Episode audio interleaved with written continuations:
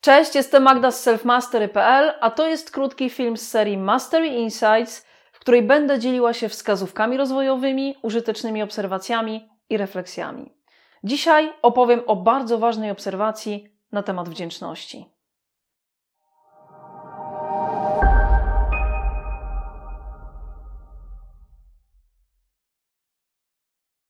Na początek chcę Ci bardzo podziękować za to, że jesteś na tym kanale za samo bycie, zapisanie komentarzy, oglądanie filmów i polecanie ich przyjaciołom. Bez ciebie nie byłoby tej społeczności, a ona naprawdę wygląda imponująco.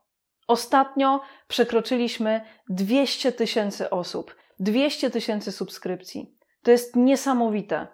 Jestem zaskoczona tempem rozwoju self-mastery i skalą zainteresowania tematami rozwojowymi.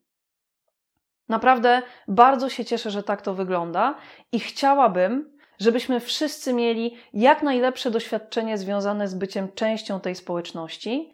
Dlatego w perspektywie czasu będę chciała zadbać o wyższą jakość materiałów, na pewno pod kątem dźwięku i obrazu. Będę stopniowo doskonaliła te rzeczy, poprawiała te rzeczy. Mam nadzieję, że to ułatwi i uprzyjemni słuchanie i oglądanie.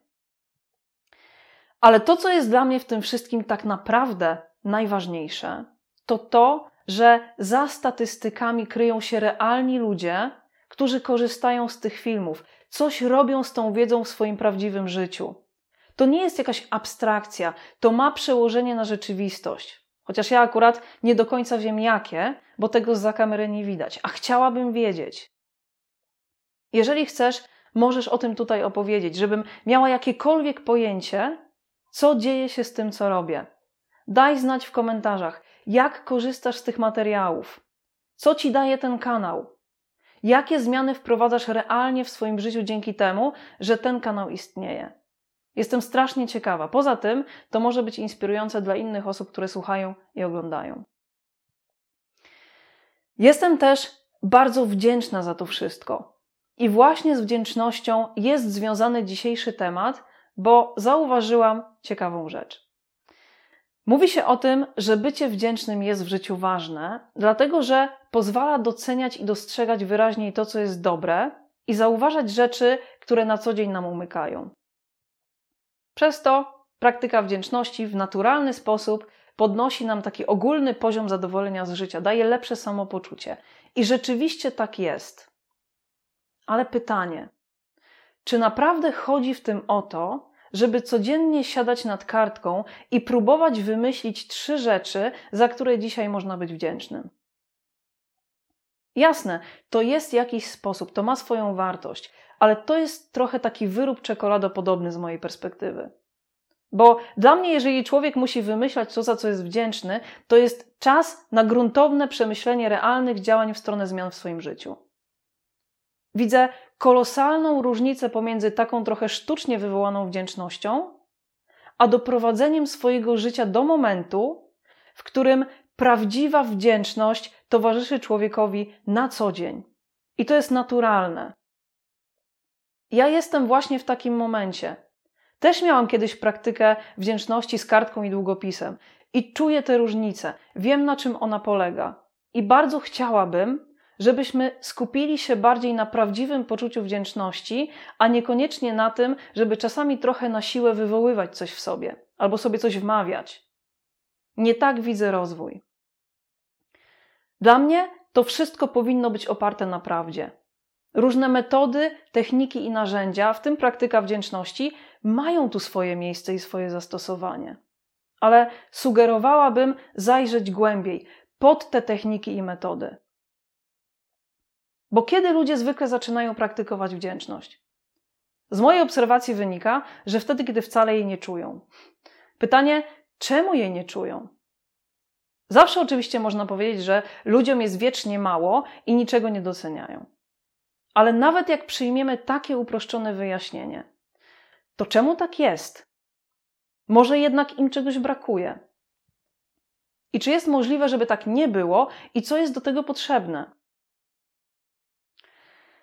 Jeżeli siadasz nad kartką i piszesz, że jesteś wdzięczny za wodę w kranie, ciepłe skarpetki i psa, ale tak naprawdę nie za bardzo to czujesz, to co ci jest potrzebne, żebyś czuł to naturalnie? Ja nie twierdzę, że te rzeczy, które wypisujesz, nie są warte docenienia. Nie twierdzę, że nie czujesz przy tym wdzięczności. Ja za swojego psa na pewno jestem wdzięczna. Ale gdybyś był tak naprawdę wdzięczny i zadowolony, to czy taki sposób praktykowania wdzięczności byłby ci w ogóle potrzebny? Tym bardziej, że taka praktyka wdzięczności ma swoje blaski i cienie, powiedzmy. Dlatego, że z jednej strony to zawsze dobrze przypomnieć sobie o prostych, ale ważnych rzeczach i je docenić, bo to rzeczywiście dodaje człowiekowi energii i daje mu takie poczucie większego zadowolenia z życia. Z drugiej strony, często takiej praktyce towarzyszy poczucie winy.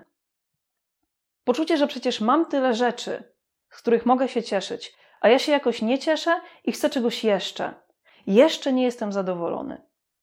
I czy to jest w ogóle w porządku chcieć czegoś jeszcze, skoro tyle już mam? I nie mówię tego tylko w kontekście materialnym, ale w ogóle. Zauważyłam, że praktyka wdzięczności może być potencjalnie inspirująca i wspierająca, żeby iść naprzód, ale może być też hamująca i blokująca. Jednocześnie wiem, że to może wyglądać inaczej, tak to ujmę. Bo kto powiedział, że nie można być wdzięcznym za każdy krok i jednocześnie sięgać po coś, co jest dla nas ważne? A mam przykre wrażenie, że bycie wdzięcznym i chcenie czegoś jeszcze dla wielu osób się wyklucza. A dla mnie to jest jak para rękawiczek. Czy jestem wdzięczna za wszystko, co mam? Tak. Czy będę dalej starała się zmieniać i ulepszać rzeczy? Tak. I to się nigdy nie skończy. To jest też dla mnie najlepsze w tym wszystkim. Myślę, że w praktyce wdzięczności nie chodzi o to, żeby na siłę szukać powodów do wdzięczności, tylko o to, żeby doprowadzić do momentu, w którym to uczucie będzie towarzyszyło człowiekowi na co dzień i będzie prawdziwe. Będzie naturalne, a nie sztuczne. A jeżeli ma być sztuczne, to niech przynajmniej służy jako inspiracja, a nie wyrzut sumienia. I teraz pytanie do ciebie. Jak możesz zadbać o naturalne, prawdziwe uczucie wdzięczności w swoim życiu, która będzie ci towarzyszyć bez kartki i długopisu? Może chcesz od tego zacząć, to jest ok, ale długofalowo, co jest tu do zrobienia? Co musiałoby się zmienić, pojawić albo zniknąć, żebyś czuł to naturalnie, bez względu na jakim etapie życia jesteś? Na dzisiaj to tyle. Jeżeli nie chcesz przeoczyć żadnego materiału, subskrybuj kanał Self Mastery i zapisz się do newslettera. Link do formularza znajdziesz w opisie tego filmu. Sam formularz znajdziesz też na stronie selfmastery.pl. Jeżeli potrzebujesz kontaktu osobistego i coachingu, też zapraszam na selfmastery.pl. Dziękuję za wszystko jeszcze raz. Dziękuję, że tu jesteś i do zobaczenia.